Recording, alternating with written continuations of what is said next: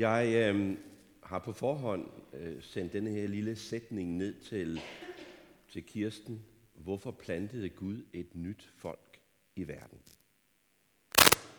Og det havde jeg tænkt mig at skulle svare på, og håber, at jeg i hvert fald får svaret i en eller anden retning.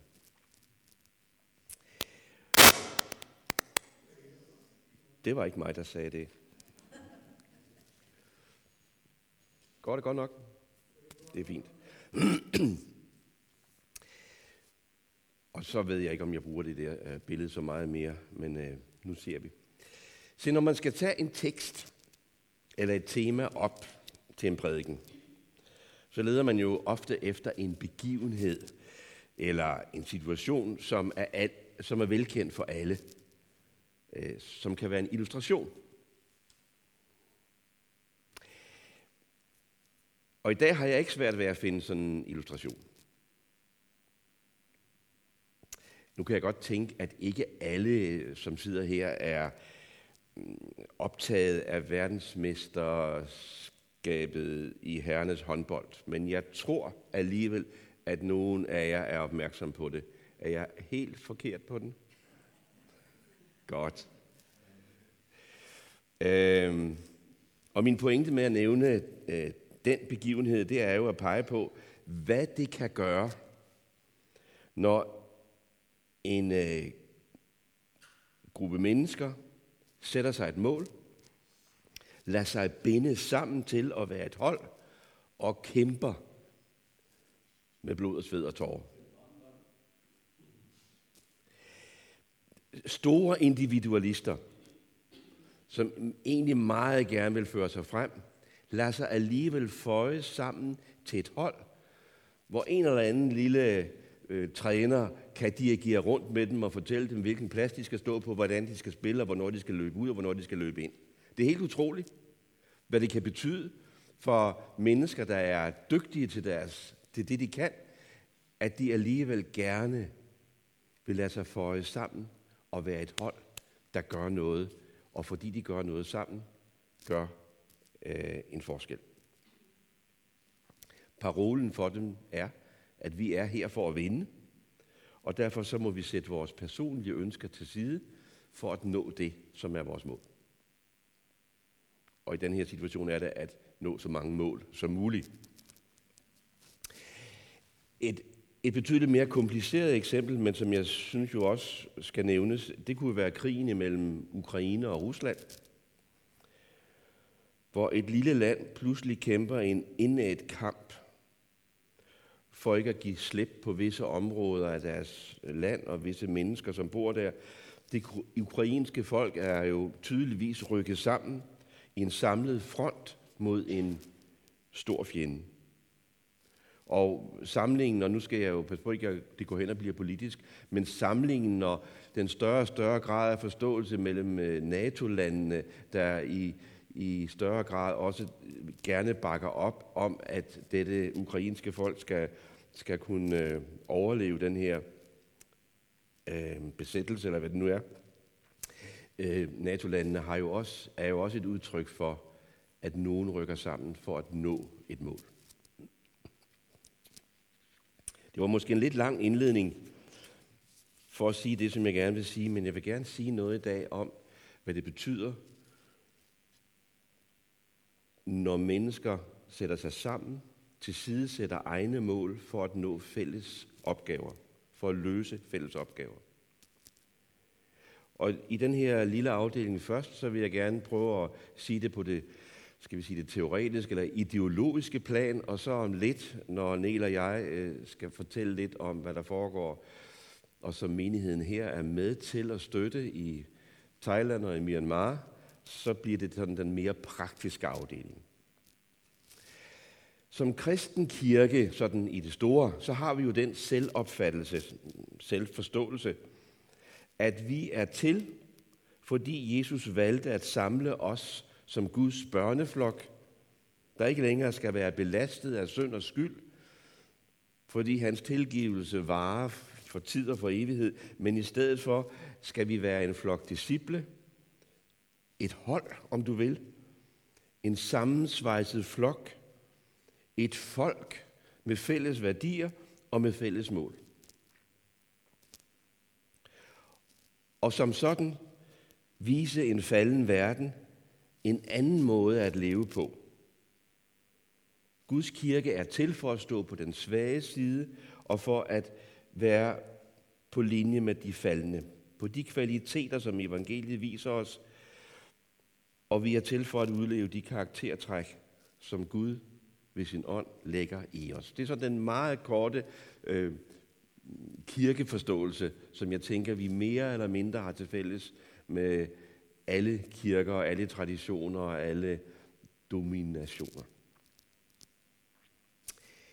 Hvordan vi gør det her, hvordan vi udlever det, som vi har fået, og prøver at gøre det her, øh, den her verden til en bedre verden, det er jo vidt forskelligt. Nu var jeg, havde jeg jo lige anledning til at, at øh, kigge på de nye billeder, der er hængt op øh, ude i caféen, og som du skal glæde dig til at gå ud og se. Det er jo en måde at udtrykke den livsglæde og den fornemmelse for verden på, når man kan det. Håndværk, kunsten, med at male. Andre gør det gennem musik. Nogle gør det ved, genop, ved opbygning af fællesskaber. Nogen er optaget af omsorg, medmenneskelighed, gode relationer, kærlighed med syn for hinanden. Alt sammen noget, som mesteren fra Nazareth satte i gang i sin discipleflok, og som stadigvæk lever, og som resulteret i utallige ting op igennem tiden, fra øh, sundheds- og sygehusvæsen til alle mulige andre gode øh, ting, hvor mennesker, der, var, der levede i dårlige vilkår, fik det langt, langt bedre. For uden naturligvis evangeliets forkyndelse. Det går som en rød tråd igennem det nye testamente, at Jesu efterfølgere er sat sammen som en enhed, det vi kalder en kirke eller et kristen fællesskab, med det mål at fremme de kvaliteter og de karakteregenskaber, som Jesus viser os. Paulus han er tindrende klar. Og ikke mindst når han ser i, det her, øh, i de her forhold, ikke mindst når han ser, at der er ved at opstå øh, en eller anden form for deling eller splittelse eller splid. For eksempel Korinthermenigheden. Kapitlerne i Korintherbrevet er, er fulde af henvisninger, som skyldes, at Paulus har fået underretning om både det ene og det andet og det tredje, der ikke fungerede, og mennesker, der delte sig i forskellige fraktioner. Og så siger han, husk nu I der, korinthere og danskere og alle andre, at I er døbt med en ånd til at være et læme. I er døbt med en ånd til at være en funktionel og operativ enhed med lemmer, der har forskellige opgaver, og hvor den ene ikke kan sige til den anden, at dig har jeg ikke brug for. Husk nu, at I er et. Husk nu, at det ikke er vigtigt, hvad den ene gerne vil frem for den anden, men det er vigtigt, hvad I sætter jer fælles mål for, når I gør det. Så kan vi nå noget, som vi ikke kunne have nået ellers. Det er vigtigt, at vi med al vores forskellighed alligevel gør det, som vores mester pegede på, at vi skulle være sat i verden for. Indledningen, som vi lige hørte før. Den, der giver, skal give rundhåndet. Den, der er forstander, skal være det med iver. Kan du høre det? Den, der øver barmhjertighed, skal gøre det glad og gerne. Og der var også noget med, at man skulle ikke være tøvende i sin iver. Det er, det er altid et pudsigt udtryk, synes jeg kan man både være ivrig og tøvende, men i hvert fald står der sådan, vær ikke tøvende i jeres iver, men vær brændende i ånden. Kan du mærke det, at inspirationen fra vores mester, den er, at vi er sat i verden for at dele det gode med hinanden, for at, at dele kærligheden og omsorgen. Og de gaver, vi måtte have fået hver især, skal vi hverken sløse med, eller gemme af vejen, eller grave ned, eller hvad vi nu ellers kan finde af, af, af steder i Bibelen på det. Vi skal derimod med ivrighed gøre det, som vi er blevet bedt om. Ved du, hvad det kalder på? Det kalder på et menighedsfællesskab, hvor man opmuntrer hinanden. Sådan, ikke også? Altså, hvor, hvor man lige giver hinanden et, et, et, et skulderklap eller en, en, en, en albu og siger, du, ved du hvad, øh, det gjorde du godt i dag. Eller, jeg har gået og tænkt på, at du lige nøjagtigt ville være god til det der. Eller kunne du ikke tage en, en, en opringning til den og den øh, i løbet af ugen? Altså alt det der, der kan gøres, for at vi skaber et fællesskab, hvor det er, det er sjovt at være, hvor det er godt at være, hvor det er, øh, hvor det er et fællesskab, hvor, hvor man bliver glad af at være. Vær det med iver, vær det med glæde, vær det glad og gerne, ikke tøvende osv. Alle de her fine ord, som vi fik læst op før. Og udgangspunktet for at sige det her, som Paulus siger så tydeligt, det er jo klart nok. Den verden, som vi er sat i, er en skueplads for kampen mellem det gode og det onde. Det er en kamp mellem kærlighed og krig. Det er en kamp mellem sammenhold og strid. Det er en kamp mellem næstekærlighed og egen kærlighed. Og det valg er både du og jeg sat på, når vi lader os konfrontere med evangeliet. I et afsnit til menigheden i Efesus, siger den gode Paulus de her ting på en anden måde, om sådan, måske i virkeligheden sådan meget poetisk, øh, om hævet lidt op over det hele. Jeg, der er fange for Herrens skyld, formaner jer da til at leve, så I svarer til det kald, I fik. Med al ydmyghed og mildhed og med tålmodighed, så I bærer over med hinanden i kærlighed og stræber efter at fastholde åndens enhed med fredens bånd. Et læme, en ånd, ligesom I jo alle blev kaldet til et håb. En herre, en tro, en dåb, en Gud og alles far, som er over alle, gennem alle og i alle. Kan du høre den samme tankegang, at, at viljen og evnen til at, at, at knytte sig sammen og på den måde blive en enhed, der gør en forskel der, hvor vi er, der, hvor vi bor, er afgørende. Nu skal du bare kigge på kirkehistorien. Hvorfor er det så ofte gået, som det er gået med alle mulige fraktioner og teologiske spidsfindigheder eller personlige modsætningsforhold, der har skabt den ene, det ene kirkesamfund efter det andet, og den ene retning efter den anden osv. Alt sammen til hjælp for, at kirken ikke skulle få magt, som den har agt.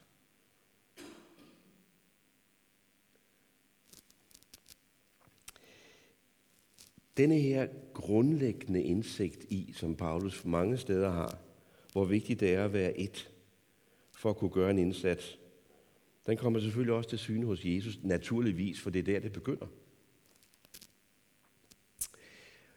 Jeg beder om, siger han, at de alle, både dem, som han var sammen med det, og alle dem, der fulgte dem senere hen, at de alle må være et, ligesom du, far, i mig, og jeg i dig. Og jeg beder om, siger han, nej, og dette bud giver jeg jer, at I skal elske hinanden.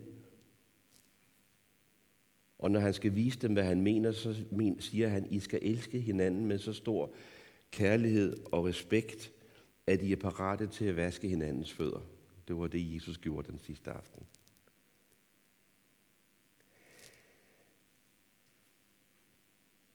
Der er, der er en eller anden grundhistorie, som vi kan læse igennem hele Bibelen. Den, det starter jo i, i, i de første kapitler, hvor, hvor allerede det, der går galt, det er jo, at der kommer en, der kommer en slange ind imellem. Der kommer noget ind imellem, der skiller menneske fra hinanden og menneske fra Gud, og det bliver til en adskillelse. Og det er begyndelsen, og det er også et tegn på, når noget er gået galt, så er det fordi, man ikke længere kan finde ud af det sammen. Og når Gud skal planlægge det, der en dag skal blive den kristne menighed, og lave et eksempel, så er symbolet her egentlig godt. At først så, så sætter han et folk i verden, nemlig det jødiske folk, som et, som et, en, en, en rollemodel. Og når det i øvrigt går godt, og folket holder sig til Gud, så bliver de jo et folk, som alle kigger på. Alle gerne vil ligne. Alle gerne vil øh, øh, have med at gøre. Og andre gange, hvor de fjerner sig fra Guds idealer, så går det galt for dem. Og senere hen øh, planter Gud igen et folk. Det kristne folk. Fordi han vil gerne, at denne verden skal nå det mål, som han havde i sin tanke. Og han har så også lovet os, at en dag skal det lykkes. Vi læser vel ofte missionsbefalingen om at gå ud og gøre alle folkeslag til Jesu disciple, døbe og oplære dem. Vi læser vel den, vel den ofte som, at vi skal gå ud og gøre alle mennesker troende.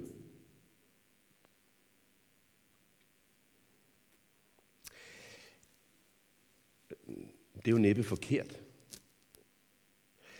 Men hvis jeg skal læse missionsbefalingen ind i, det, i den kontekst, vi har med at gøre i dag, så er det at være en Jesu disciple, det er at være en lærling, være en elev, en, der gør det, hvad Jesus gjorde, og fokusere på andre mennesker, sådan som Jesus fokuserede.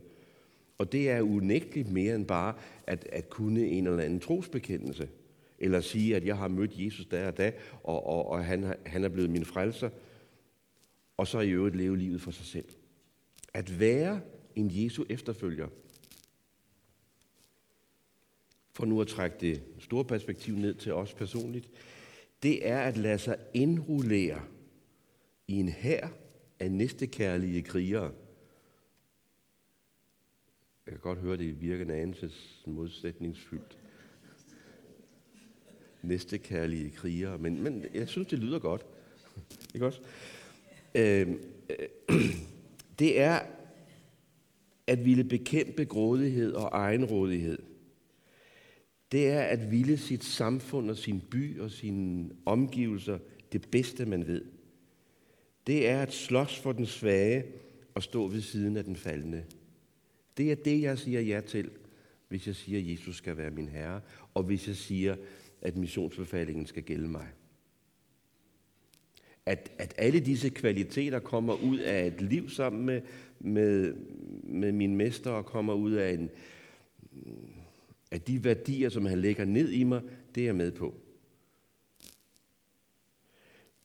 Men jeg skal bare lige sådan øh, problematisere, at vi samtidig er stanset ved det med at tro. Og ikke mindst i en tradition som vores, øh, som, øh, som bliver til i øh, for et eller andet 120-30 år siden, og, og, og hvor det blev så meget, meget, meget vigtigt. Tror du på Jesus? Ikke sandt? Er du frelst? Ikke noget galt med det. Men hvor troen, eller det at kunne hejse flaget og sige, at jeg er troende, stort set var vigtigere, eller ofte blev lige så vigtigt, mere, mere vigtigt, end det liv, man levede. Og så skal jeg da lige læse Jakobs, fra Jakobs brev. For hvad nytter det, mine brødre? Jeg tror sådan set også, der skulle stå søstre her. Hvad nytter det, hvis et menneske siger, at han har tro, men ikke har gerninger? Kan den tro måske frelse ham? Hvis en bror eller en søster, nu har han søsteren med, hvis en bror eller en søster ikke har tøj at tage på, og vedkommende mangler det daglige brød, og en af jer så siger til dem, gå bort med fred og sørg for at klæde dig varmt på og spise godt, men ikke giver dem det, som lægemet har brug for, hvad nytter det så? Sådan er det også med troen. I sig selv, uden gerninger, er den død. da vi talte sammen om den her gudstjeneste, så sagde jeg, at det her kunne du også godt læse til indledningen, hvis du ville. Du valgte den, den, den blide tekst. Øhm, det kan godt forstå. Men den hører med i perspektivet, at hvis missionsbefalingen skal blive øh, vigtig for os, så skal vi forstå, hvad det er, det vil sige at være en Jesu disciple. Og så har jeg bare øh, skrevet øh, afslutningsvis det, som Jesus siger i saleprisningerne. Salig er de, som stifter fred. Og det vil jeg gerne lade synke ind i dig, fordi der, det er så nemt at køre sit eget løb. Det er så nemt at have sit eget synspunkt. Det er så nemt at skabe konflikt ved at slå op i en bibel og sige, kan du ikke se, hvad der står her? Eller det er så nemt at, at gøre krav på sin ret på det ene og det andet og det tredje. Og kunsten, synes jeg, som evangeliet kalder os til og mig til, og det siger jeg måske som en, der indimellem også har været rimelig rabiat. Kunsten er at kunne bygge bro, at finde vej imellem øh, mange meninger, at, at, at, at bane en, en vej for det gode, at stifte fred. Kan du mærke det? At, at, at lade, lade en fred øh, råde, så det, som Gud gerne vil, får plads, og ikke min egen mening om dit og dat. Øh, jeg er både i krig mod, mod øh, kærlig krig, mod, mod øh, alle mulige øh, teologiske fraktioner, som har bekriget hinanden. Med al respekt for, at der er noget, der er rigtigt, og noget, der er forkert. Og jeg er også øh, øh, som efterhånden en moden mand øh, i, i krig mod alle de mennesker, der bare i det liv, jeg har levet, og i min omgangskreds, har, har ment at, at have så meget ret, at tingene øh, omkring dem eller os er gået i stykker. Hvad bilder de sig ind? Helt ærligt. Vi er ikke her for at skabe splid. Selvfølgelig må vi holde fast på det, vi anser for at være rigtigt. Men evnen til at stifte fred, evnen til at bygge bro, den er vigtig.